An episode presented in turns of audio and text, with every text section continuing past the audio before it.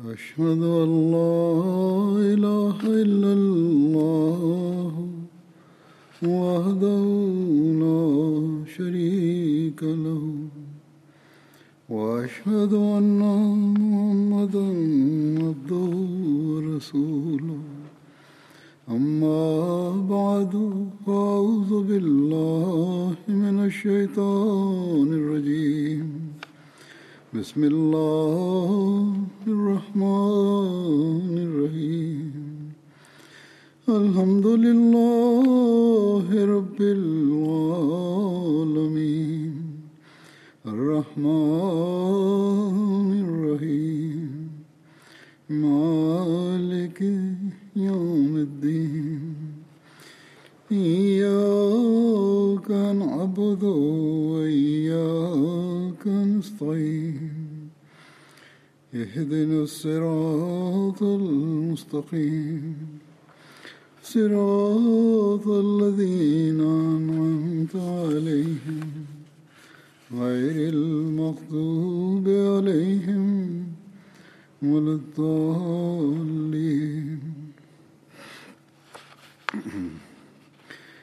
آج جن صحابی کا پہلے ذکر ہوگا ان کا نام ہے حضرت اوف بن حارث بن رفا انصاری. روایات میں آپ کا نام اوف بن افرا اوف بن حارث، اور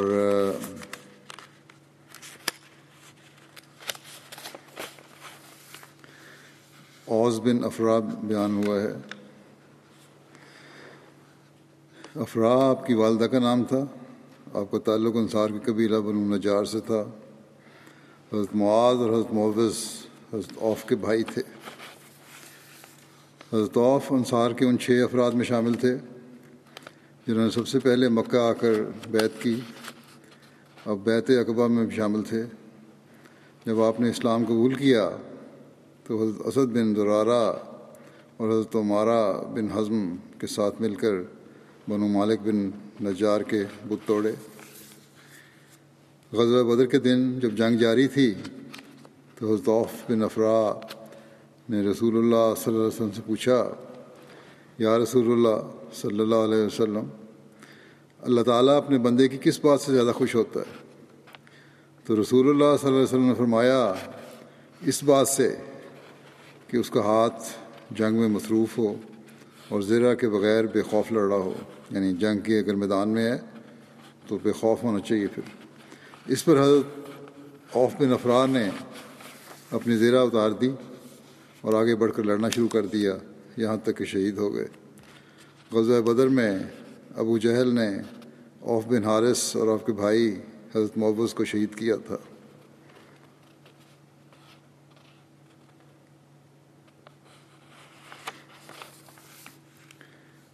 حدیث اور سیرت کی کتب میں غزوہ بدر میں ابو جہل پر حملہ کرنے والے صحابہ کے متعلق نام ملتے ہیں۔ ان میں حضرت اوف بن افرا کا نام بھی آتا ہے جن پہلے بھی ایک دفعہ ذکر کر چکا ہوں۔ سنن نبی داود میں ہے کہ ان کا نام اوف بن حارث تھا۔ یہ دونوں نام ان کے ہیں، بولے جاتے ہیں عام طور پہ۔ بہرحال ان کی شہادت ابو جہل کے قتل میں شریک تھے اور ان کی شہادت بدر میں ہوئی۔ اگلے صحابی جن کا ذکر ہے وہ ہیں حضرت ابو ایوب انصاری۔ حضرت ابو ایوب انصاری کا نام حضرت خالد اور ان کے والد کا نام زید بن کلیب تھا۔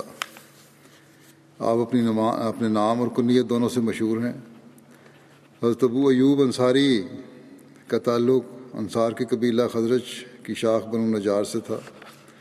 حضرت ابو ایوب انصاری کو اقوا ثانیہ کے موقع پر ستر انصار کے ہمراہ بیت کرنے کی سعادت نصیب ہوئی۔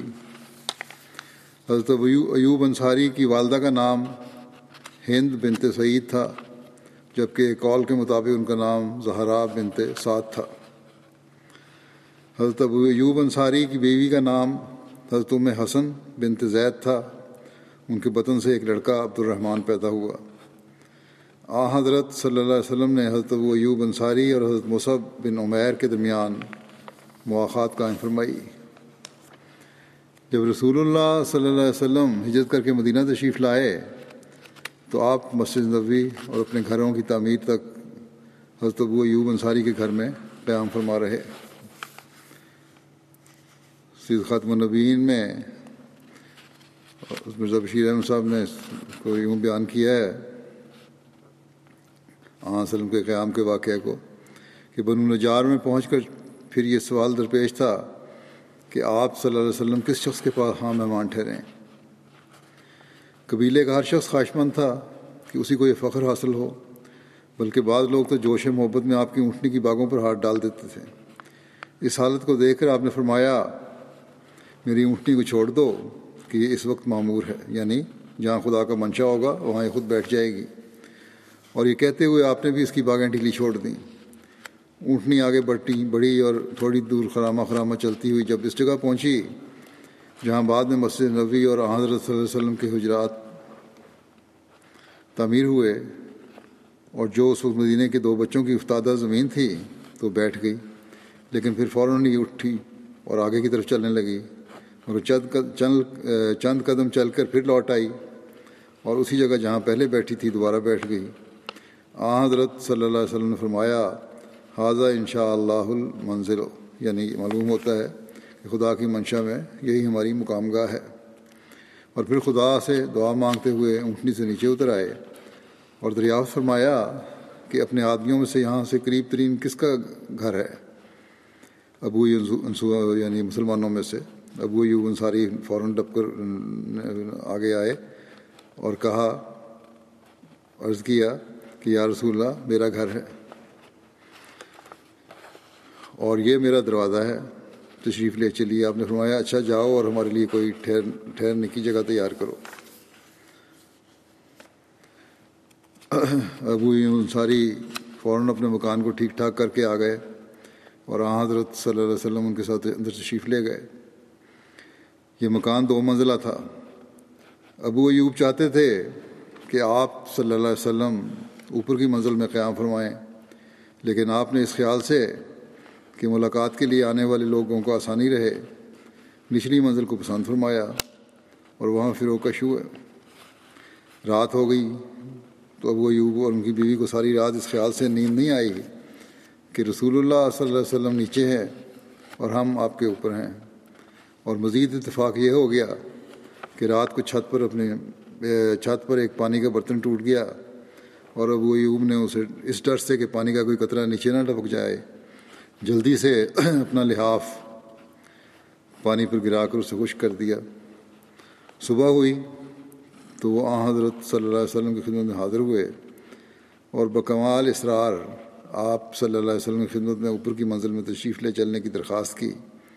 آپ نے پہلے تو تعمل کیا، لیکن بالآخر ابو ایوب کے اس اسرار کو دیکھ کر رضامند ہو گئے۔ اس مکان میں آپ نے سات ماہ تک یا ابن اسحاق کی روایت کی روح سے ماہ سفر دو ہجری تک قیام فرمایا۔ گویا جب تک مسجد نبوی اور اس کے ساتھ والے حجرے تیار نہیں ہو گئے، آپ صلی اللہ علیہ وسلم اسی جگہ یعنی ایوب انصاری کے مقام میں مکان میں ہی مقیم رہے۔ ابو ایوب آپ کی خدمت میں کھانا بھجواتے تھے اور پھر جو کھانا بچ کر آتا تھا، وہ خود کھاتے تھے اور محبت و اخلاص کی وجہ سے اسی جگہ کی انگلیاں ڈالتے تھے، جہاں سے آپ صلی اللہ علیہ وسلم نے کھایا ہوتا تھا۔ دوسرے اصحاب بھی عموماً آپ کی خدمت میں کھانا بھیجا کرتے تھے۔ اس واقعے کو مسلم رضی اللہ عنہ نے بھی بیان فرمایا ہے۔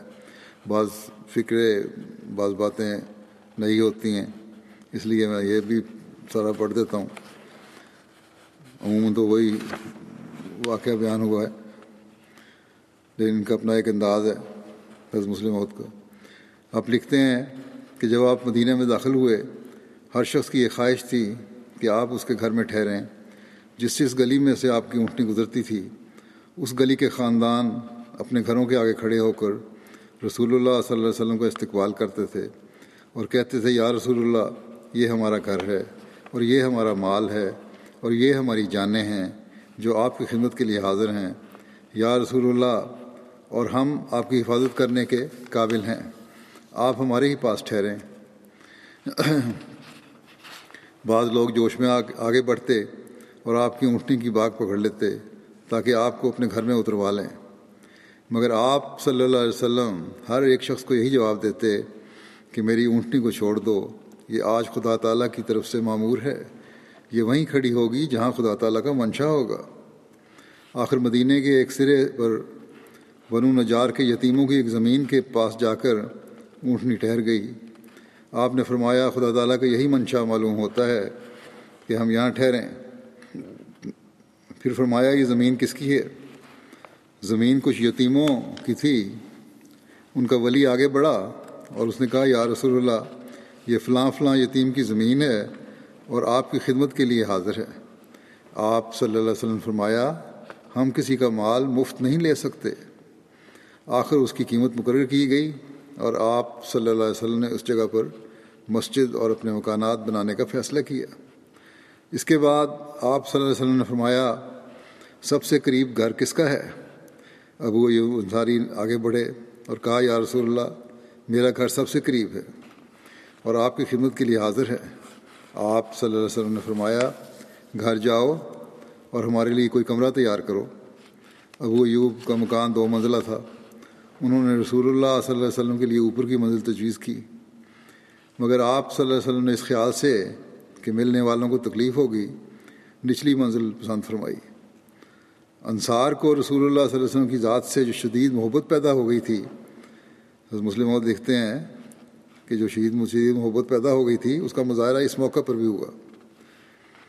رسول اللہ صلی اللہ علیہ وسلم کے اصرار پر حضرت ابو ایوب مان تو گئے کہ آپ صلی اللہ علیہ وسلم نچلی منزل میں ٹھہریں، لیکن ساری رات میاں بیوی بی اس خیال سے جاگتے رہے کہ رسول اللہ صلی اللہ علیہ وسلم ان کے نیچے سو رہے ہیں۔ پھر وہ کس طرح اس بے ادبی کے مرتکب ہو سکتے ہیں کہ وہ چھت کے اوپر سوئے؟ یہ محبت کا ایک اظہار تھا۔ رات کو ایک برتن پانی کا گر گیا تو اس خیال سے کہ چھت کے نیچے پانی نہ ٹپک پڑے۔ حضرت ابو ابو ایوب نے دوڑ کر اپنا لحاف اس پانی پر ڈال کر پانی کی رتوبت کو خشک کیا۔ صبح کے وقت پھر وہ رسول اللہ صلی اللہ علیہ وسلم خدمت میں حاضر ہوئے اور سارے حالات عرض کیے، جس پر رسول کریم صلی اللہ علیہ وسلم نے اوپر جانا منظور فرما لیا۔ حضرت ایوب، ابو ایوب روزانہ کھانا تیار کرتے اور آپ کے پاس بھجواتے۔ پھر جو آپ کو بچا ہوا کھانا آتا، وہ سارا گھر کھاتا۔ کچھ دنوں کے بعد اسرار کے ساتھ باقی انصار نے بھی مہمان نوازی میں اپنا حصہ طلب کیا۔ اور جب تک رسول اللہ صلی اللہ علیہ وسلم کے اپنے گھر کا انتظام نہ ہو گیا، باری باری مدینہ کے مسلمان آپ کے گھر میں کھانا پہنچاتے رہے۔ حضرت ابو ایوب سے روایت ہے کہ نبی صلی اللہ علیہ وسلم ان کے ہاں اترے۔ نبی صلی اللہ علیہ وسلم نچلی منزل میں یہ حدیث کی روایت آ گئی پہلا مسلم عود کا جو عہدے بادشاہ سے بیان تھا، وہ ختم ہوا۔ بارہ حضرت وہ یوں روایت کرتے ہیں کہ آ حضرت صلی اللہ علیہ وسلم کے یہاں اترے۔ نبی صلی اللہ علیہ وسلم نچلی منزل میں اور حضرت وہ یوب اوپر والی منزل میں تھے۔ راوی کہتے ہیں کہ ایک رات حضرت وہ ایوب بیدار ہوئے اور کہا، ہم رسول اللہ صلی اللہ علیہ وسلم کے سر کے اوپر چلتے ہیں بس وہ ایک طرف ہٹ گئے اور ایک کونے میں رات گزاری۔ پھر انہوں نے نبی صلی اللہ علیہ وسلم خدمت میں عرض کیا، تو نبی صلی اللہ علیہ وسلم نے فرمایا، نچلے حصے میں زیادہ سہولت ہے۔ انہوں نے کہا، میں اس اس چھت پر نہیں رہ سکتا جس کے نیچے آپ ہوں۔ نبی صلی اللہ علیہ وسلم اوپر منتقل ہو گئے اور حضرت ایوب نیچے، وہ نبی صلی اللہ علیہ وسلم کے لیے کھانا بناتے تھے۔ اور جب وہ کھانا رسول اللہ صلی اللہ علیہ وسلم کی طرف سے ان کے پاس واپس لایا جاتا، تو پوچھتے کہ کس جگہ آپ کی انگلیاں لگی تھیں؟ لانے والے سے پوچھتے۔ پھر وہ آپ کی انگلیوں کی جگہ کا تتبو کرتے یعنی وہیں سے کھاتے جہاں حضرت صلی اللہ علیہ وسلم نے کھایا تھا۔ انہوں نے ایک دفعہ آپ کے لیے کھانا تیار کیا جس میں لہسن تھا۔ جب وہ ان کی طرف واپس لایا گیا تو انہوں نے نبی صلی اللہ علیہ وسلم کی انگلیوں کی جگہ کے متعلق پوچھا اور ان سے کہا کہ کہ آپ نے انہیں کھایا۔ جب ان کو بتایا گیا کہ آپ صلی اللہ علیہ وسلم نے آج کھانا نہیں کھایا تو گھبرا گئے اور آپ صلی اللہ علیہ وسلم کی طرف اوپر گئے اور پوچھا کہ کیا یہ حرام ہے لہسن نبی صلی اللہ علیہ وسلم نے فرمایا، نہیں، لیکن میں اسے ناپسند کرتا ہوں۔ اس پر ابو ایوب انصاری نے کہا، جس کو آپ ناپسند کرتے ہیں، میں اس کو ناپسند کرتا ہوں۔ یا انہوں نے کہا کہ جس کو آپ نے ناپسند کیا، میں بھی نا میں نے بھی ناپسند کیا۔ راوی کہتے ہیں کہ نبی صلی اللہ علیہ وسلم کے پاس فرشتے آتے تھے۔ یہ روایت مسلم کی ہے، اس طرح لکھی ہے یعنی وہی ہوتی تھی اور فرشتے آتے تھے۔ اور اس وجہ سے حضرت صلی اللہ علیہ وسلم بو والی چیز پسند نہیں کرتے تھے۔ لیکن حرام نہیں ہے یہ۔ مسلم میں یہ روایت یوں بھی درج ہے۔ حضرت وہ ایوب انصاری سے روایت ہے۔ وہ کہتے ہیں کہ جب رسول اللہ صلی اللہ علیہ وسلم کے پاس کھانا پیش کیا جاتا، آپ اس میں سے تناول فرماتے اور اپنا بچہ کو کھانا میری طرف بھیج دیتے۔ ایک دن آپ نے بچہ کو کھانا بھیجا جس میں سے آپ نے نہیں کھایا تھا۔ کیونکہ اس میں لہسن تھا۔ میں نے آپ کی خدمت میں عرض کیا کہ کیا یہ حرام ہے؟ آپ صلی اللہ علیہ وسلم نے فرمایا کہ نہیں، لیکن میں اس کی بو کی وجہ سے اسے ناپسند کرتا ہوں۔ تو انہوں نے عرض کیا ابو ایوب نے کہ میں بھی ناپسند کرتا ہوں جو آپ ناپسند فرماتے ہیں۔ ایک دوسری روایت میں جو مسند احمد بن حنبل کی ہے، یہ واقعہ یوں بیان ہوا ہے۔ ابو ایوب انصاری سے مروی ہے۔ کہ نبی کریم صلی اللہ علیہ وسلم ہمارے گھر کی نچلی منزل میں فرو کا شو ہے۔ اور میں بالا خانے میں تھا۔ ایک مرتبہ بالا خانے میں پانی گر گیا۔ تو میں اور ام ایوب ایک چادر لے کر پانی خشک کرنے لگے۔ اس ڈر سے کہ وہ پانی ٹپک کر نبی کریم صلی اللہ علیہ وسلم پر نہ گر گرنے لگے۔ پھر میں ڈرتا ڈرتا نبی کریم صلی اللہ علیہ وسلم کی میں حاضر ہوا۔ اور عرض کیا، یا رسول اللہ، ہمارے لیے مناسب نہیں۔ ہم آپ کے اوپر رہیں۔ آپ صلی اللہ علیہ وسلم بالا خانے میں منتقل ہو جائیں۔ چنانچہ نبی کریم صلی اللہ علیہ وسلم کے ارشاد پر آپ کا سامان بالا خانے میں منتقل کر دیا گیا اور آپ کا سامان بہت سی مختصر تھا۔ پھر میں نے عرض کیا، یا رسول اللہ صلی اللہ علیہ وسلم، جب مجھے، جب آپ مجھے کھانا بھیجتے ہیں، بھیجتے تو میں جائزہ لیتا اور جہاں آپ کی انگلیوں کے نشان دیکھتا، میں اپنا ہاتھ وہیں رکھتا، لیکن آج جو کھانا آپ نے مجھے بھیجا ہے، اسے جب میں نے دیکھا تو مجھے آپ کی انگلیوں کے نشان اس میں نظر نہیں آئے۔ رسول اللہ صلی اللہ علیہ وسلم نے فرمایا، یہ بات صحیح ہے۔ دراصل اس میں پیاس تھا۔ یہاں پیاس کا بیان ہوا لہسن کے جائے میں نے ناپسند کیا کہ اسے کھاؤں۔ اس فرشتے فرشتے کی وجہ سے جو میرے پاس آتا ہے، البتہ تم لوگ اسے کھاؤ۔ حضرت وہ ایوب انصاری کو رسول اللہ صلی اللہ علیہ وسلم کے ساتھ غزوہ بدر غزوہ عہد اور غزوہ خندق سمیت تمام غزوات میں شامل ہونے کی سعادت نصیب ہوئی۔ حضرت ابو ایوب انصاری بیان کرتے ہیں کہ ہم نے بدر کے روز صفیں بنائیں تو ہم میں سے بعض لوگ صف سے آگے نکل گئے۔ رسول اللہ صلی اللہ علیہ وسلم نے ان لوگوں کی طرف دیکھ کر فرمایا، میرے ساتھ میرے ساتھ یعنی میرے پیچھے رہو، میرے سے آگے نہ نکلو۔ حضرت صفیہ کے رخسانہ کی رات کا ذکر ہے۔ وہ یہ پہلے بیان کر چکا ہوں، ایک ذکر میں مختصر جو ان کا بیان کیا تھا میں نے، لیکن دوبارہ بیان کرتا ہوں۔ حضرت ابو جب حضرت صفیہ کے رخسانہ ہوا، تو اس رات حضرت ابو ابو انصاری آ حضرت کے خیمہ کے باہر نگی تلوار لیے تمام رات پہرا دیتے رہے اور خیمے کے چاروں طرف گھومتے رہے۔ جب صبح ہوئی، تو رسول اللہ صلی اللہ علیہ وسلم نے حضرت ابو ایوب کو خیمہ کے باہر دیکھا۔ تو آپ صلی اللہ علیہ وسلم سے فرمایا، اے ابو ایوب، کیا بات ہے؟ انہوں نے عرض کی، یا رسول اللہ، میں اس عورت سے آپ کے متعلق خوفزدہ ہوا کیونکہ اس کا باپ اور اس کا شوہر اور اس کی قوم کے لوگ قتل ہوئے ہیں اور یہ کفر سے نئی نئی نکلی ہے، اس لیے میں رات بھر آپ کی حفاظت کا خیال سے پیرا دیتا رہا۔ اس پر آپ صلی اللہ علیہ وسلم نے حضرت ایوب انصاری کے حق میں دعا کی، فرمائی کہ اللہ محافظ، اب ابا ایوبا کما بات یافذنی کہ اے اللہ، ابو ایوب کی حفاظت فرما، جس طرح اس نے پوری رات میری حفاظت کرتے ہوئے گزاری۔ امام سہیلی کہتے ہیں، چنانچہ اللہ تعالیٰ نے نبی کریم صلی اللہ علیہ وسلم کی اس دعا کے مطابق حضرت ایوب کی حفاظت فرمائی۔ یہاں تک کہ رومی آپ کی قبر کی حفاظت کرتے اور وہ آپ کے وسیلے سے پانی مانگتے تو ان پر بارش ہوتی۔ حضرت محمود کہتے ہیں کہ انہوں نے حضرت اطوان بن مالک انصاری رضی اللہ عنہ سے سنا اور وہ ان لوگوں میں سے تھے جو رسول اللہ صلی اللہ علیہ وسلم کے ساتھ جنگ بدر میں موجود تھے۔ کہتے تھے کہ میں اپنی قوم بنو سالم کو نماز پڑھایا کرتا تھا اور میرے اور ان کے درمیان نالا تھا۔ جب بارشیں ہوتیں تو ان کے ان کی مسجد کی طرف عبور کر کے جانے جانا میرے لیے مشکل ہوتا۔ اس لیے میں رسول اللہ صلی اللہ علیہ وسلم کی خدمت میں حاضر ہوا اور میں نے آپ سے عرض کیا کہ میں اپنی بینائی کمزور پاتا ہوں اور وہ نالا جو میرے اور میری قوم کے درمیان ہے جب بارشیں آتی ہیں، بہنے لگتا ہے اور میرے لیے وہ عبور کرنا مشکل ہو جاتا ہے۔ اس لیے میری خواہش ہے کہ آپ صلی اللہ علیہ وسلم آئیں اور میرے گھر میں ایسی جگہ نماز پڑھیں جسے میں نماز کی جگہ بنا لوں۔ رسول اللہ صلی اللہ علیہ وسلم فرمایا کہ میں آؤں گا۔ پھر رسول اللہ صلی اللہ علیہ وسلم اور حضرت ابو بکر رضی اللہ عنہ دن چڑھے میرے پاس آئے اور رسول اللہ صلی اللہ علیہ وسلم نے اندر آنے کی اجازت چاہی۔ میں نے اجازت دی، آپ بیٹھے نہیں۔ اور آپ صلی اللہ علیہ وسلم نے فرمایا کہ کہ کون سی اپنے گھر میں سے کون سی جگہ پسند کرتے ہیں آپ؟ کہ میں وہاں نماز پڑھوں۔ آنسر نے ان سے پوچھا، تم نماز پڑھنے کے لیے بلایا تھا، تو کون سی جگہ ہے جہاں تم چاہتے ہو میں نماز پڑھوں؟ میں نے آپ صلی اللہ علیہ وسلم کو اس جگہ کی طرف اشارہ کیا جہاں میں چاہتا تھا کہ آپ نماز پڑھیں۔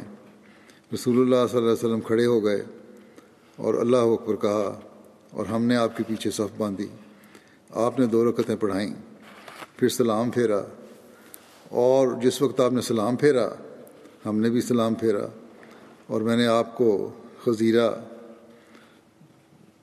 یعنی گوشت اور آٹے کا ایک کھانا ہے، وہ کھانے کے لیے روک لیا جو آپ کے لیے تیار ہو رہا تھا۔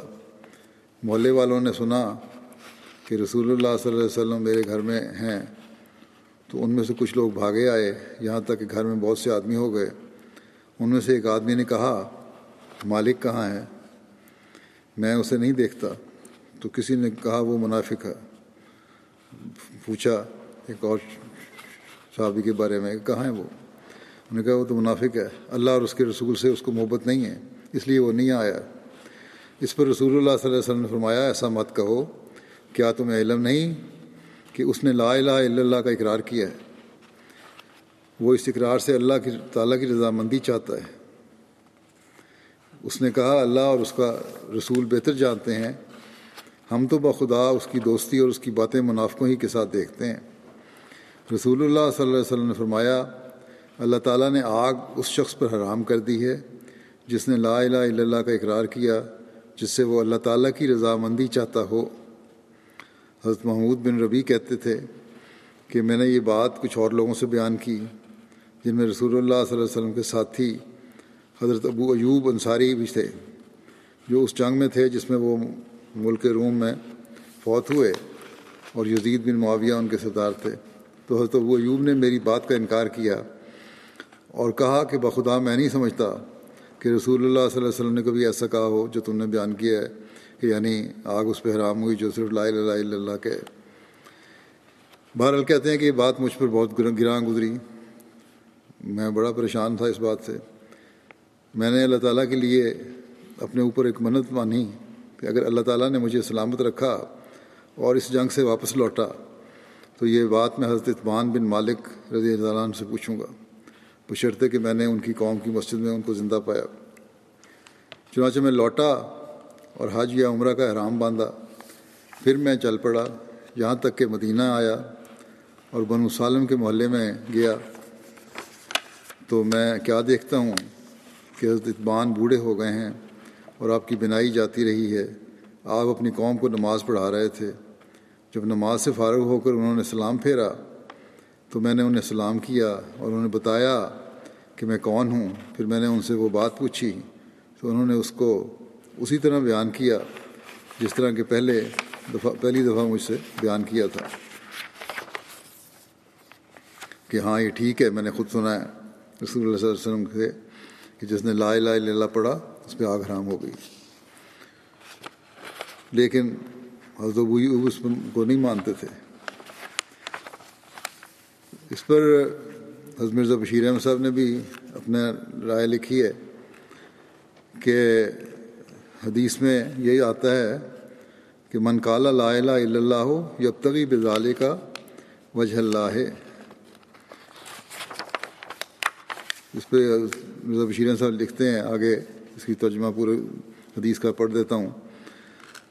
اس میں یہ بھی وضاحت آ جائے گی یعنی محمود بن ربی روایت کرتے ہیں کہ میں نے اتبان بن مالک سے یہ سنا کہ رسول اللہ صلی اللہ علیہ وسلم فرماتے تھے کہ اللہ تعالیٰ نے ہر اس شخص پر دوزخ کی آگ حرام کر دی ہوئی ہے جو سچی نیت سے خدا کی رضا کی خاطر لا الہ الا اللہ کا اقرار کرتا ہے۔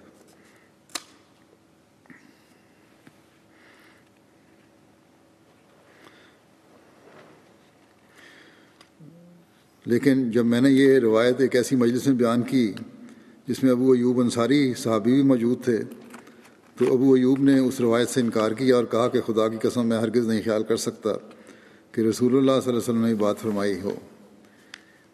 پھر آگے لکھتے ہیں کہ اس حدیث میں حضرت ابو ایوب انصاری نے ایک ایسی حدیث کو جو اصول روایت کے لحاظ سے صحیح تھی، جو روایت کے اصول ہیں، حدیث بیان کرنے کے اس لحاظ سے صحیح تھی، اپنی درایت حضرت ابو ایوب انصاری نے کی، کوئی بنیاد رکھی یعنی اپنی سمجھ اور جو وہ سمجھتے تھے جس چیز کو صحیح اپنے لحاظ سے، اس کو بنیاد رکھ کر قبول کرنے سے انکار کر دیا۔ اور گویا یہ، پھر فرماتے ہیں مشیر احمد صاحب، کہ گو یہ ممکن ہے کہ حضرت وہ یوب انصاری کا استدلال درست نہ ہو، مگر بہرحال یہ حدیث اس بات کو ثابت کرتی ہے اب یہ بات ثابت کرنا چاہتے ہیں حضرت بشیر احمد صاحب کے صحابہ، یوں ہی نہیں ہر حدیث کو بات کو مان لیا کرتے تھے، بلکہ ان کو بھی غور کرتے تھے، تحقیق کرتے تھے۔ تو بہرحال وہ لکھتے ہیں کہ بہرحال یہ حدیث اس بات کو ثابت کرتی ہے کہ صحابہ یوں ہی قرآن طور پر ہر روایت کو قبول نہیں کر لیتے تھے، بلکہ درایت اور روایت ہر دو کے اصول کے ماتحت پوری تحقیق کر لینے کے بعد قبول کرتے تھے۔ اس بخاری کی اس حدیث کی شرح میں حضرت سید ولی اللہ شاہ صاحب نے لکھا ہے کہ حضرت محمود بن ربی سے جب انہوں نے یعنی ابو انصاری نے یہ روایت سنی تو انہوں نے انکار کیا۔ بعض کا خیال ہے کہ اس، ان کے انکار کی وجہ یہ تھی کہ خالی لا الہ الا اللہ کا اقرار آگ سے محفوظ نہیں رکھ سکتا، جب تک امال صالحہ اس کے ساتھ نہ ہوں۔ یہ ثابت شدہ اسلامی مسئلہ ہے، ٹھیک ہے، بالکل اسی طرح ہوتا ہے۔ مگر راغی شاہ صاحب لکھتے ہیں کہ مگر جب تک بے کا وجہ اللہ کا جملہ بتا رہا ہے کہ یہ اقرار توحید کس قسم کا ہے؟ یعنی جو دل سے چاہتے ہوئے خدا کی رضا کی خاطر علم پڑھتا ہے، لا الہ الا اللہ کہتا ہے، اس کے لیے آگ حرام ہے۔ تو پھر لکھتے ہیں شاہ صاحب کہ حضرت محمود نے دوبارہ تحقیق اس خیال سے کی کہ شاید وہ بعض الفاظ ضبط نہ کر سکے ہوں۔ اور پھر جو دوبارہ تحقیق کی تو دوبارہ یہی ثابت ہوا کہ وہ الفاظ درست تھے جو روایت تھی۔ پھر لکھتے ہیں آگے کہ کسی کے ایمان یا نفاق سے متعلق لوگوں کے سامنے اظہار رائے نامناسب ہے۔ کسی کے ایمان یا نفاق سے متعلق لوگوں کے سامنے اظہار رائے نامناسب ہے۔ یوں کہہ دینا کسی کو منافق ہے یا اس کا ایمان کمزور ہے، یہ غلط چیز ہے۔ کیونکہ آ حضرت صلی اللہ علیہ وسلم نے اس موقع پر ابن دخشن کی نسبت نقطہ چینی ناپسند فرمائی تھی۔ آپ نے ناپسند فرمایا کہ اس طرح پبلک میں کہا جائے۔ اس قسم کی نقطہ چینی بجائے اصلاح کے فتنہ و فساد کا موجب ہو جاتی ہے۔ ایک روایت میں بیان ہے کہ حضرت عبداللہ بن عباس اور حضرت مصور بن مخرمہ نے ابا مقام پر مسئلہ غسل میں اختلاف کیا۔ حضرت عبداللہ بن عباس نے کہا محرم اپنا سر دھو سکتا ہے. اور حضرت مصور نے کہا کہ محرم اپنا سر نہیں دھو سکتا۔ راوی کہتے ہیں کہ حضرت عبداللہ بن عباس نے مجھے حضرت ابو ایوب انصاری کے پاس بھیجا۔ میں نے انہیں دو لکڑیوں کے درمیان نہاتے ہوئے پایا۔ ان پر کپڑے سے پردہ کیا گیا تھا۔ میں نے ان کو السلام علیکم کہا۔ تو انہوں نے فرمایا، کون ہے؟ میں نے کہا، عبداللہ بن حنین. حضرت عبداللہ بن عباس نے مجھ سے مجھے اپنے آپ کے پاس بھیجا ہے کہ میں آپ سے پوچھوں کہ رسول اللہ صلی اللہ علیہ وسلم اپنا سر کس طرح دھوتے تھے جبکہ آپ احرام کی حالت میں ہوتے تھے۔ کیوں کہتے ہیں احرام باندھا ہو تو ہار نہیں دھونا چاہیے۔ تو حضرت ابو ایوب نے اپنا ہاتھ کپڑے پر رکھ رکھا، اسے نیچے جھکایا۔ یہاں تک کہ ان کا سر مجھے نظر آیا یعنی جہاں پیچھے تھے وہ اسکرین جو بنائی تھی، اس کو پیچھے نیچے کر کے آپ نے اپنا سر دکھایا مجھے۔ پھر انہوں نے ایک آدمی سے کہا جو ان پر پانی ڈال رہا تھا کہ پانی ڈالو، تو اس نے ان کے سر پر پانی ڈالا۔ پھر انہوں نے اپنے دونوں ہاتھوں سے اپنے سر کو ملایا، ہاتھوں کو آگے لائے اور پیچھے لے گئے اور کہا کہ اس طرح میں نے حضرت صلی اللہ علیہ وسلم کو کرتے دیکھا ہے۔ ایک دفعہ آگے، پھر پیچھے لے گئے سر دھوتے ہوئے۔ حضرت سعید بن مسیب بیان کرتے ہیں کہ ایک دفعہ حضرت ابو ایوب نے رسول کریم صلی اللہ علیہ وسلم کی ریش مبارک میں کوئی چیز تنکا وغیرہ دیکھا تو انہوں اسے الگ کر دیا اور آپ صلی اللہ علیہ وسلم کو دکھایا۔ اس پر نبی کریم صلی اللہ علیہ وسلم فرمایا کہ ایوب ابو ایوب سے اللہ وہ چیز دور کرے جسے وہ ناپسند کرتا ہے۔ ایک روایت میں ہے کہ آپ نے فرمایا، اے ابو ایوب، تمہیں تکلیف نہ پہنچے۔ حضرت ابو ایوب انصاری، جنگ جمل اور جنگ صفین اور جنگ نہروان میں حضرت علی کے لشکر کے آگے آگے والے حصے میں شامل تھے۔ حضرت علی کو حضرت ابو ایوب انصاری کی ذات پر جو اعتماد تھا، وہ اس بات سے ظاہر ہوتا ہے کہ جب حضرت علی نے کوفہ کو اپنا دارالخلافہ قرار دیا اور وہاں منتقل ہو گئے، تو حضرت ابو ایوب انصاری کو مدینہ کا گورنر بنا دیا اور وہ چالیس ہجری تک مدینہ کے گورنر رہے، یہاں تک کہ یسر بن ابو ارتا کی قیادت میں امیر معاویہ کی شامی فوج نے مدینہ پر حملہ کیا تو اس وقت حضرت ابو ایوب انصاری مدینہ چھوڑ کر حضرت علی کے پاس کوفہ چلے گئے۔ آ، حضرت صلی اللہ علیہ وسلم کے بعد صحابہ اکرام کو دربار خلافت سے ماہانہ وظائف ملتے تھے۔ حضرت ابو ایوب کا وظیفہ پہلے چار ہزار تھا۔ حضرت علی نے اپنے زمانہ خلافت میں بیس ہزار کر دیا۔ پہلے آٹھ غلام ان کی زمین کی کاشت کے لیے مقرر تھے۔ حضرت علی نے چالیس غلام کر دیے۔ حضرت حبیب بن ابو ثابت سے روایت ہے کہ حضرت ابو ایوب امیر معاویہ کے پاس آئے اور ان سے اپنے اوپر قرض کی شکایت کی تو انہوں نے وہ نہ دیکھا جو وہ پسند کرتے تھے اور انہوں نے وہ دیکھا جسے وہ ناپسند کرتے تھے۔ اس پر حضرت ابو ایوب انصاری نے کہا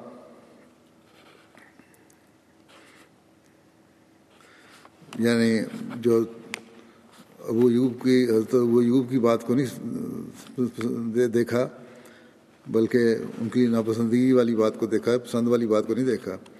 اس پر حضرت ابو ایوب انصاری نے کہا کہ میں نے رسول اللہ صلی اللہ علیہ وسلم فرماتے سنا ہے کہ تم بعد میں ضرور ترجیح دیکھو گے۔ یعنی ترجیحات تمہاری بدل جائیں گی۔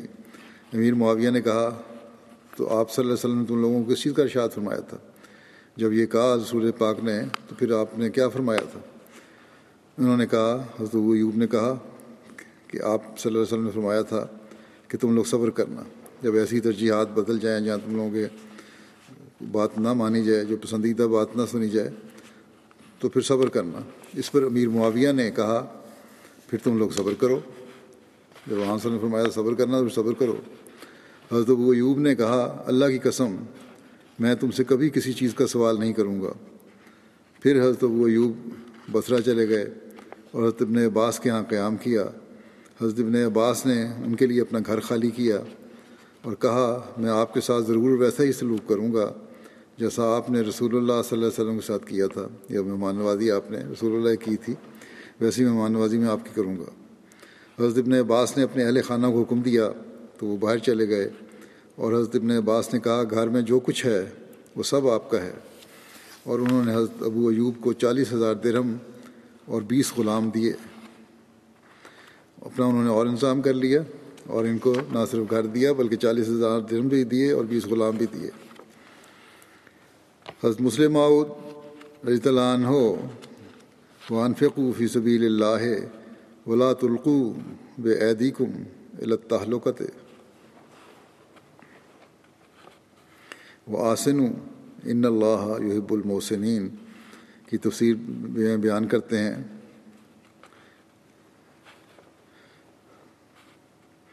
کہ اس آیت کا مفہوم سمجھنے میں لوگوں کو بڑی غلط فہمی ہوئی ہے۔ کہ وانفقو فی سبیل اللہ ولا تلقو و عیدی کم التحلقت و آسن ان اللہ یحب المحسنین۔ انہیں خدا تعالیٰ کی راہ میں جہاں کوئی تکلیف پیش آتی ہے تو فوراً کہہ دیتے ہیں کہ یہ تو آپ نے آپ کو ہلاکت میں ڈالنے والی بات ہے۔ کیونکہ اللہ تعالیٰ نے کہا ہے، ولا تلقو بے عیدی کم التحلقت کہ اپنے آپ کو ہلاکت میں نہ ڈالو۔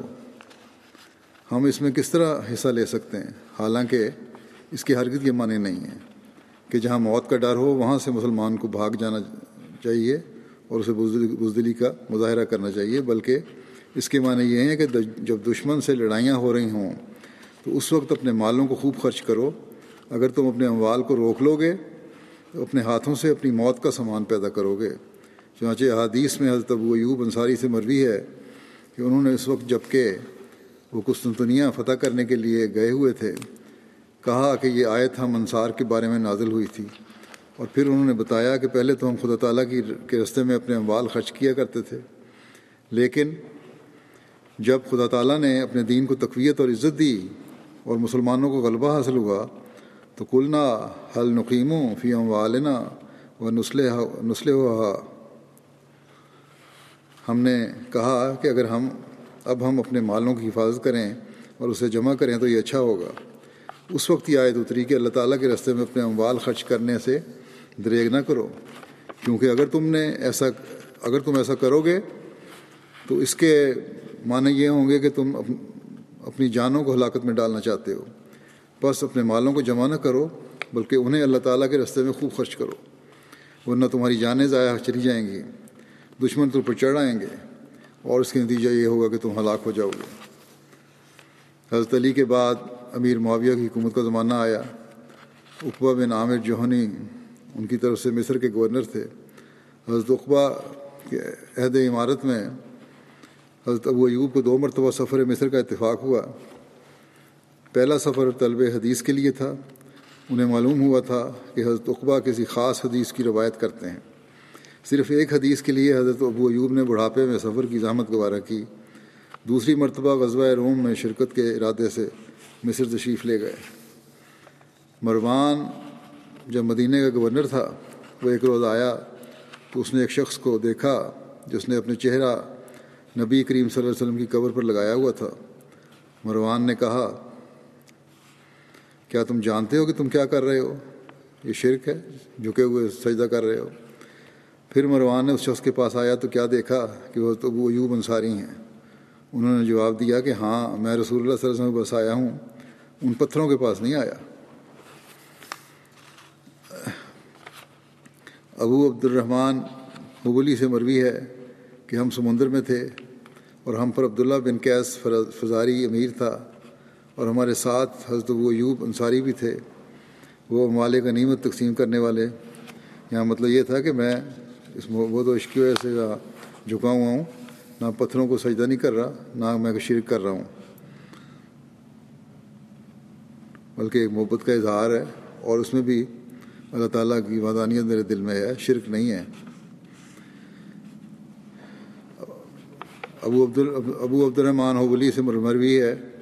کہ ہم سمندر میں تھے اور ہم پر عبداللہ بن کیس فضاری امیر تھا اور ہمارے ساتھ حضرت ابو ایوب انصاری بھی تھے۔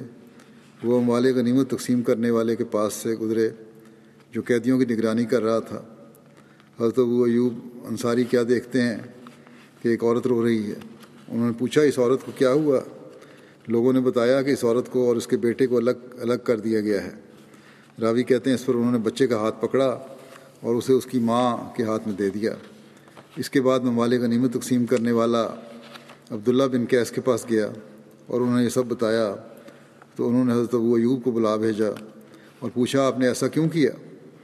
تو انہوں نے کہا، میں نے رسول اللہ صلی اللہ علیہ وسلم کو فرماتے ہوئے سنا کہ جس نے ماں اور اس کے بیٹے کے درمیان جدائی ڈالی، تو اللہ تعالیٰ اس کے اور اس کے پیاروں کے درمیان قیامت کے دن جدائی ڈال دے گا۔ بس، یہ جو بعض لوگ ماؤں سے بچے چھین لیتے ہیں۔ ان کے لیے بھی نئی سبق ہے۔ پھر یہ اسلام پر اعتراض کرنے والے دیکھیں کہ خود کیا کرتے ہیں۔ اسلام تو اس حد تک خیال رکھتا ہے۔ اب گزشتہ دنوں امریکہ کی خبریں تھیں کہ وہاں بھی جو امیگرینٹس آئے ہوئے تھے، ان کو علیحدہ علیحدہ انہوں نے رکھ دیا مہاجرین کو۔ ماؤں کو علیحدہ، بچوں کو علیحدہ کیا۔ اور بعض بچے کچھ عرصے کے بعد پہچان پہچان نہیں سکے ماؤں کو۔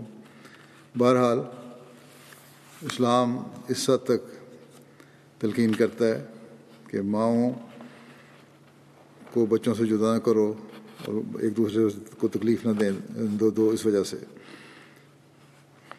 حضرت مرسد بن عبداللہ بیان کرتے ہیں کہ جب حضرت ابو ایوب انصاری ہمارے پاس جہاد کی غرض سے آئے، تو ان ان دنوں حضرت اقبا بن عامر مصر کے مصر کے والی تھے۔ انہوں نے مغرب کی نماز میں تاخیر کی۔ حضرت ابو ایوب ان کے پاس گئے اور کہا، اے اقبا یہ کیسی نماز ہے؟ حضرت اقبا نے جواب دیا، ہم مصروف تھے. حضرت ابو ایوب نے کہا، اللہ کی قسم، میری صرف یہ غرض ہے کہ لوگ یہ نہ گمان کریں کہ تم نے رسول اللہ صلی اللہ علیہ وسلم کو ایسا کرتے ہوئے دیکھا تھا۔ کیا تم نے رسول اللہ صلی اللہ علیہ وسلم کو فرماتے ہوئے نہیں سنا کہ میری امت اس وقت تک خیر پر باقی رہے گی؟ یا یہ فرمایا کہ فطرت پر قائم رہے گی جب تک وہ مغرب میں تاخیر نہ کریں؟ یہاں تک کہ ستارے چمکنے لگیں ابو واصل سے مروی ہے یعنی پہلے وقت میں مغرب کی نماز پڑھنی چاہیے۔ ابو واصل سے مروی ہے کہ میں حضرت ابو ایوب انصاری سے ملا۔ انہوں نے مجھ سے مسافہ کیا اور دیکھا کہ میرے ناخن بہت لمبے ہیں۔ تو انہوں نے کہا کہ رسول اللہ صلی اللہ علیہ وسلم نے فرمایا، تم میں سے کوئی آسمان کی خبروں کے متعلق سوال کرتا ہے اور وہ اپنے ناخن اس طرح لمبے رکھتا ہے جیسے پرندوں کے ناخن ہوتے ہیں۔ ان میں جنابت اور گندگی اور میل کچیل اکٹھی ہو جاتی ہے۔ یعنی باتیں تو بڑی اونچی اونچی پوچھتے ہو، تم لوگ معرفت کی کرتے ہو۔ لیکن اپنی حالت تمہاری یہ ہے کہ ناخن ناخن تمہارے لمبے ہیں اور ان میں گند کٹھا ہو جاتا ہے، اس لیے ناخن کاٹ کے رکھا کرو۔ حضرت ابو ایوب کا مسند احمد بن حمل کی حدیث ہے۔ حضرت ابو ایوب کا فضل و کمال اس قدر مسلم تھا کہ خود صحابہ ان سے مسائل دریافت کرتے تھے۔ حضرت ابن عباس، ابن عمر، برا بن عازب، انس بن مالک، ابو امامہ، زید بن خالد جوہنی، مقدام بن مادی، کرب، جابر بن سمرہ، عبداللہ بن یزید ختمی وغیرہ جو آحد رسول اللہ وسلم کی تربیت یافتہ تھے۔ حضرت ابو ایوب کے فیض سے بے نیاز نہیں تھے۔ تابعین میں سعید بن مسیب، عروہ بن زبیر، سالم بن عبداللہ، عطا بن یسار عطا بن یزید لیسی، ابو سلمہ عبد الرحمٰن بن ابی لیلہ بڑے پائے کے لوگ ہیں، تاہم وہ حضرت ابو ایوب کے ارادت مندوں میں داخل تھے۔ حضرت ابو ایوب انصاری سے مروی ہے کہ وہ معاویہ کے زمانے میں جہاد کے لیے نکلے۔ وہ کہتے ہیں کہ میں بیمار ہو گیا، مرض میں شدت ہو گئی۔ تو اپنے ساتھیوں سے کہا کہ اگر میں مر جاؤں تو مجھے اٹھا لینا اور جب تم لوگ دشمن کے مقابلے میں صف پستہ ہو جاؤ تو مجھے اپنے قدموں کے پاس دفن کر دینا۔ میں تم سے ایک حدیث بیان کروں گا جو میں نے رسول اللہ صلی اللہ علیہ وسلم سے سنی ہے۔ اگر میری وفات قریب نہ ہوتی تو میں اسے بیان نہ کرتا۔ میں نے رسول اللہ صلی اللہ علیہ وسلم کو فرماتے سنا کہ جو اس حالت میں مرا کہ اس نے اللہ کے ساتھ کسی کو بھی شریک نہ ٹھہرایا وہ تو وہ جنت میں داخل ہو گیا۔ ایک روایت میں مذکور ہے کہ جب حضرت ابو ایوب انصاری کی وفات کا وقت قریب آیا تو انہوں نے کہا، میں نے تم لوگوں میں سے ایک ایسی، تم لوگوں سے ایک ایسی چیز چھپائی ہوئی تھی جو میں نے رسول اللہ صلی اللہ علیہ وسلم سے سنی تھی۔ آپ نے فرمایا، اگر تم لوگ گناہ کرتے تو اللہ تعالیٰ، اللہ تبارک اگر تم لوگ گناہ نہ کرتے تو اللہ تبارک و تعالیٰ ایسی قوم کو پیدا کرتا جو گناہ کرتی اور پھر اللہ اسے بخش دیتا۔ یعنی اللہ تعالیٰ اپنی رحمانیت اور بخشش کی صفت کو اس حد تک اس کو پاس کرتا ہے۔ راوی محمد بیان کرتے ہیں کہ حضرت وہ یوب انصاری غزوہ بدر میں شریک ہوئے۔ آپ مسلمانوں کی کسی لڑائی میں پیچھے نہیں رہے، سوائے اس کے کہ آپ کسی دوسری لڑائی میں شامل ہوتے۔ یعنی اگر ایک وقت میں دو مختلف جنگ ہو رہی ہوتی، تو کسی نہ کسی جنگ میں لازمی شامل ہوتے تھے۔ صرف ایک سال وہ لڑائی میں شامل نہیں ہوئے کیونکہ لشکر پر ایک نوجوان سپہ سلار بنایا بنا دیا گیا تھا۔ وہ اس سال بیٹھے رہے۔ اس سال کے بعد وہ افسوس کرتے اور کہتے کہ مجھے اس بات سے کیا غرض کہ مجھ پر کون عمل مقرر کیا گیا؟ مجھے اس بات سے کیا غرض کہ مجھ پر کون عمل مقرر کیا گیا؟ مجھے اس بات سے کیا غرض کہ مجھ پر کون عمل مقرر کیا گیا؟ تین دفعہ انہوں نے یہ بات کہی۔ بیان کیا جاتا ہے کہ جس جوان کی عمارت کی اس روایت میں ذکر کیا گیا ہے وہ عبد الملک بن مروان تھا۔ راوی کہتے ہیں کہ پھر حضرت وہ بیمار ہو گئے۔ لشکر پر یزید بن معاویہ امیر تھا۔ وہ ان کے پاس ان کی عادت کو آیا اور پوچھا کہ آپ کی کوئی ضرورت ہو تو بیان کریں۔ انہوں نے کہا کہ میری ضرورت یہ ہے کہ جب میں مر جاؤں تو مجھے سوار کرنا، پھر جہاں تک گنجائش ملے، دشمن کے ملک میں لے جانا۔ پھر جب گنجائش نہ پاؤ تو وہیں دفن کر دینا اور واپس آ جانا۔ جب حضرت ایوب کی وفات ہو گئی تو اس نے انہیں سوار کیا اور جہاں تک گنجائش ملی وہ دشمن کے ملک میں لے گیا اور انہیں دفن کیا، پھر واپس آ گیا۔ راوی کہتے ہیں کہ تو وہ یوب انصاری کہا کرتے تھے کہ اللہ تعالیٰ نے فرمایا ہے کہ ان فرو خفافن و سقال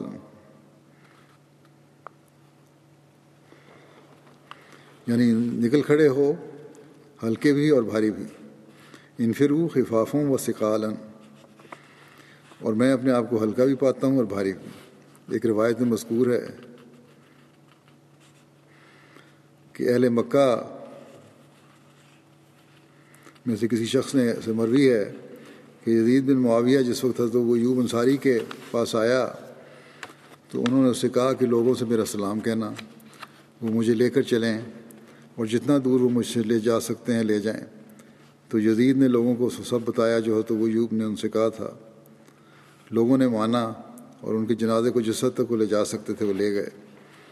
تو وہ ایوب انصاری نبی کریم صلی اللہ علیہ وسلم کے بعد اپنی وفات تک جہاد سے چمٹے رہے۔ یہاں تک کہ ان کی وفات قسطنطنیہ میں ہوئی۔ ایک روایت میں مذکور ہے کہ باون ہجری میں یزید بن معاویہ نے اپنے والد امیر معاویہ کی خلافت میں قسطنطنیہ کی جنگ لڑی۔ اسی سال حضرت ابو ایوب انصاری کی وفات ہوئی۔ یزید بن معاویہ نے ان کا جناز نماز جنازہ پڑھایا۔ ان کی قبر روم میں قلعہ قسطنطنیہ کے پاس ہے۔ راوی کہتے ہیں کہ مجھے معلوم ہوا کہ اہل روم ان کی قبر کی حفاظت اور مرمت کرتے ہیں اور قحط کے یام میں وہ آپ کے ذریعے پانی طلب کرتے ہیں۔ ایک روایت کے مطابق، حضرت ابو ایوب انصاری نے امیر معاویہ کے عہد میں یزید کی کمان میں رومی حکومت کے خلاف جنگ میں حصہ لیا اور قسطنطنیہ کے شہر کے پاس پچاس یا اکاون ہجری میں وفات پائی اور وہیں دفن ہوئے۔ ایک روایت کے مطابق یزید نے گھوڑ سواروں کو حکم دیا، جو حضرت ابو ایوب انصاری کی قبر پر آگے پیچھے دوڑتے رہے، یہاں تک کہ ان کی قبر کا نشان مٹ گیا۔ ایک روایت میں یہ بھی ہے کہ جس رات ابو حضرت ابو ایوب کو دفن کیا گیا، اس کی صبح رومیوں نے مسلمانوں سے پوچھا، تم لوگ تم لوگ رات کو کیا کرتے رہے؟ مسلمانوں نے بتایا کہ یہ حضرت ابو ایوب انصاری ہمارے نبی صلی اللہ علیہ وسلم کے کبار صحابہ میں سے تھے اور اسلام قبول کرنے کے لحاظ سے ان سب سے قدیم تھے۔ ہم نے انہیں دفن کیا جیسا کہ تم دیکھ چکے ہو۔ اور اللہ کی قسم، اگر قبر کھودی گئی تو جب تک ہمارے پاس حکومت ہے، عرب کی سرزمین میں تمہیں، تمہارے یہ ناقوس نہیں بجے گا۔ مجاہد کہتے ہیں کہ جب ان کے ہاں قید پڑتا تو ان کی قبر سے تھوڑی سی مٹی ہٹاتے تو بارش ہو جاتی۔ یہ وہاں بھی ایک روایت قائم ہے۔ کہاں تک صحیح ہے، اللہ بہتر جانتا ہے۔ حضرت ابو ایوب انصاری پچاس یا اکاون ہجری یا باون ہجری میں غزبۂ قسطنطنیہ میں فوت ہوئے۔ آخری کال اکثر لوگوں کا ہے یعنی باون ہجری کا۔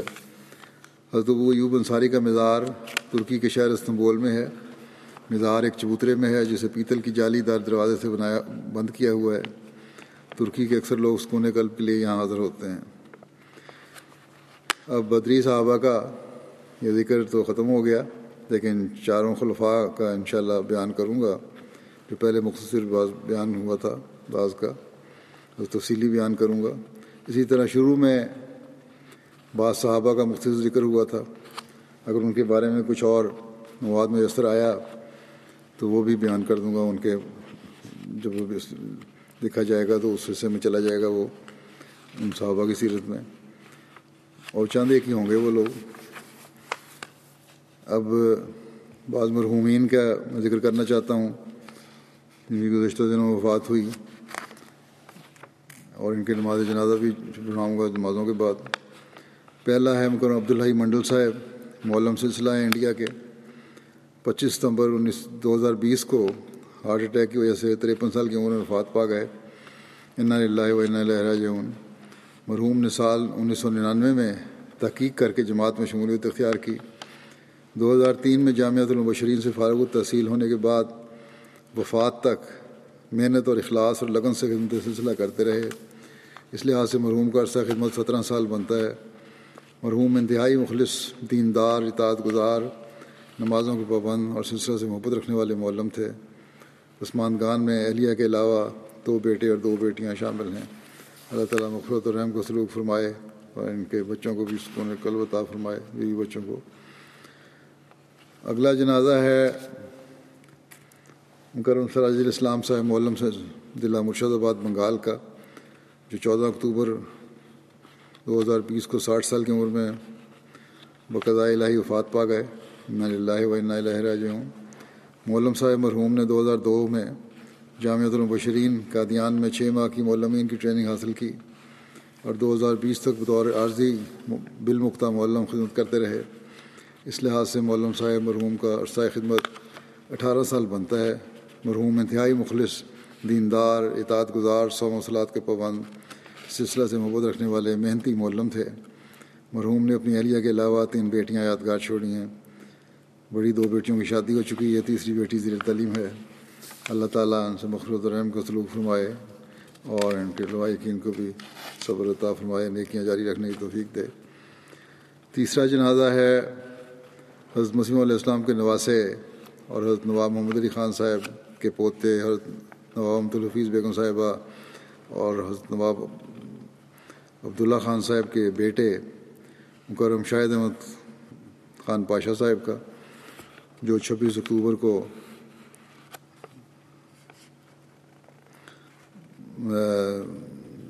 پچاسی سال کی عمر میں وفات پا گئے، ہسپتال میں تھے۔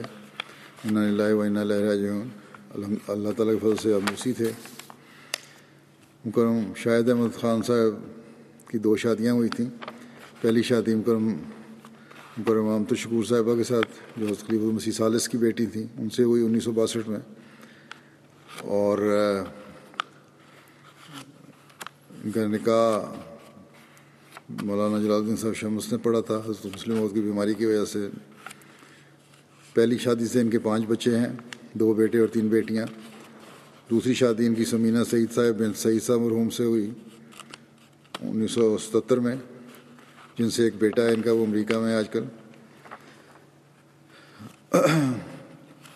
خلیف مسیح سالس کے ساتھ باقاعدہ ان کو کوئی جماعتی خدمات تو ان کی نہیں ہے لیکن خلیف مسیح سالس کے ساتھ بعض بیرونی دوروں میں ان کو جانے کی توفیق ملی اور وہاں خدمت کا ان کو موقع ملا۔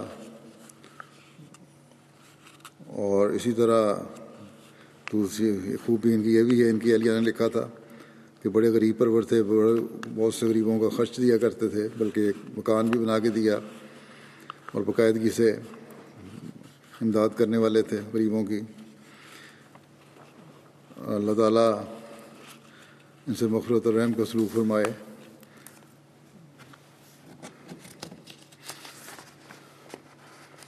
ان کے بچوں کو بھی جماعت اور خلافوں سے وابستہ رکھے۔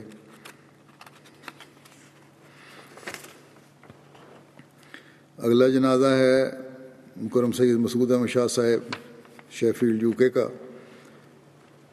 جو آٹھ ستمبر کو حرکت قلب بند ہونے کی وجہ سے وفات پا گئے تھے۔ ان اللہ و ان لہر آپ کے خاندان میں احمدیت آپ کے والد حضرت سید نادر حسین صاحب رضی اللہ عنہ کے ذریعے سے آئی تھی۔ جنہوں نے انیس سو دو میں بیس سال کی عمر میں قادیان جا کر حضرت مسیم علیہ السلام کے ہاتھ پر بیت کی تھی۔ سید مسعود احمد شاہ صاحب انیس سو باسٹھ میں یو کے آنے کے بعد مستقل طور پر شیف فیلڈ میں رہائش پذیر تھے۔ شیف فیلڈ میں جماعت قائم ہونے پر آپ کی رہائش گاہ کو پہلا نماز سینٹر بنایا گیا اور انیس سو ستر تک آپ ہی صدر جماعت کی ذمہ داریاں سر انجام دیتے رہے۔ بعض داں انیس سو ستانوے سے لے کر آخر دم تک سیکٹری ضیافت کے طور پر خدمت کی توفیق پائی۔ مرحوم خوش مزاج، مہمان نواز، شریف النفس، خدمت کے جذبے سے سرشار غریبوں کے ہمدرد، ایک نیک، مخلص اور باوفا انسان تھے۔ خلافت کے ساتھ بے پناہ قیدت کا تعلق تھا۔ آپ کی بیٹی ڈاکٹر عائشہ صاحبہ کہتی ہیں کہ ہمیں جماعت اور خصوصاً خصوصاً خلافت کے ساتھ جوڑنے کی کوشش کرتے رہتے اور ہر چھ ماہ بعد خلیفۃ المسیح سے ملاقات کی تلقین کرتے تھے۔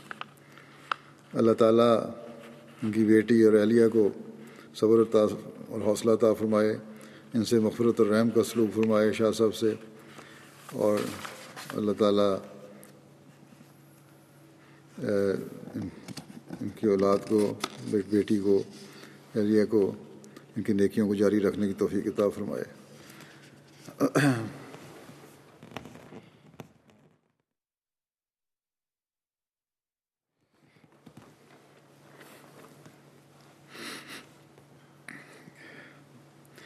الحمد لله الحمد لله نحمده ونستعينه ونستغفره ونؤمن به ونتوكل عليه. ونعوذ بالله من شرور أنفسنا ومن سيئات أعمالنا. من يهده الله فلا مضل له ومن يضلل فلا هادي له. ونشهد أن لا إله إلا الله. ونشهد أن محمدا عبده ورسوله. عباد الله رحمكم الله. إن الله يأمر بالعدل والإحسان وإيتاء ذي القربى. وينهى عن الفحشاء والمنكر والبغي يعظكم لعلكم تذكرون. اذكروا الله يذكركم وادعوه يستجب لكم ولذكر الله أكبر.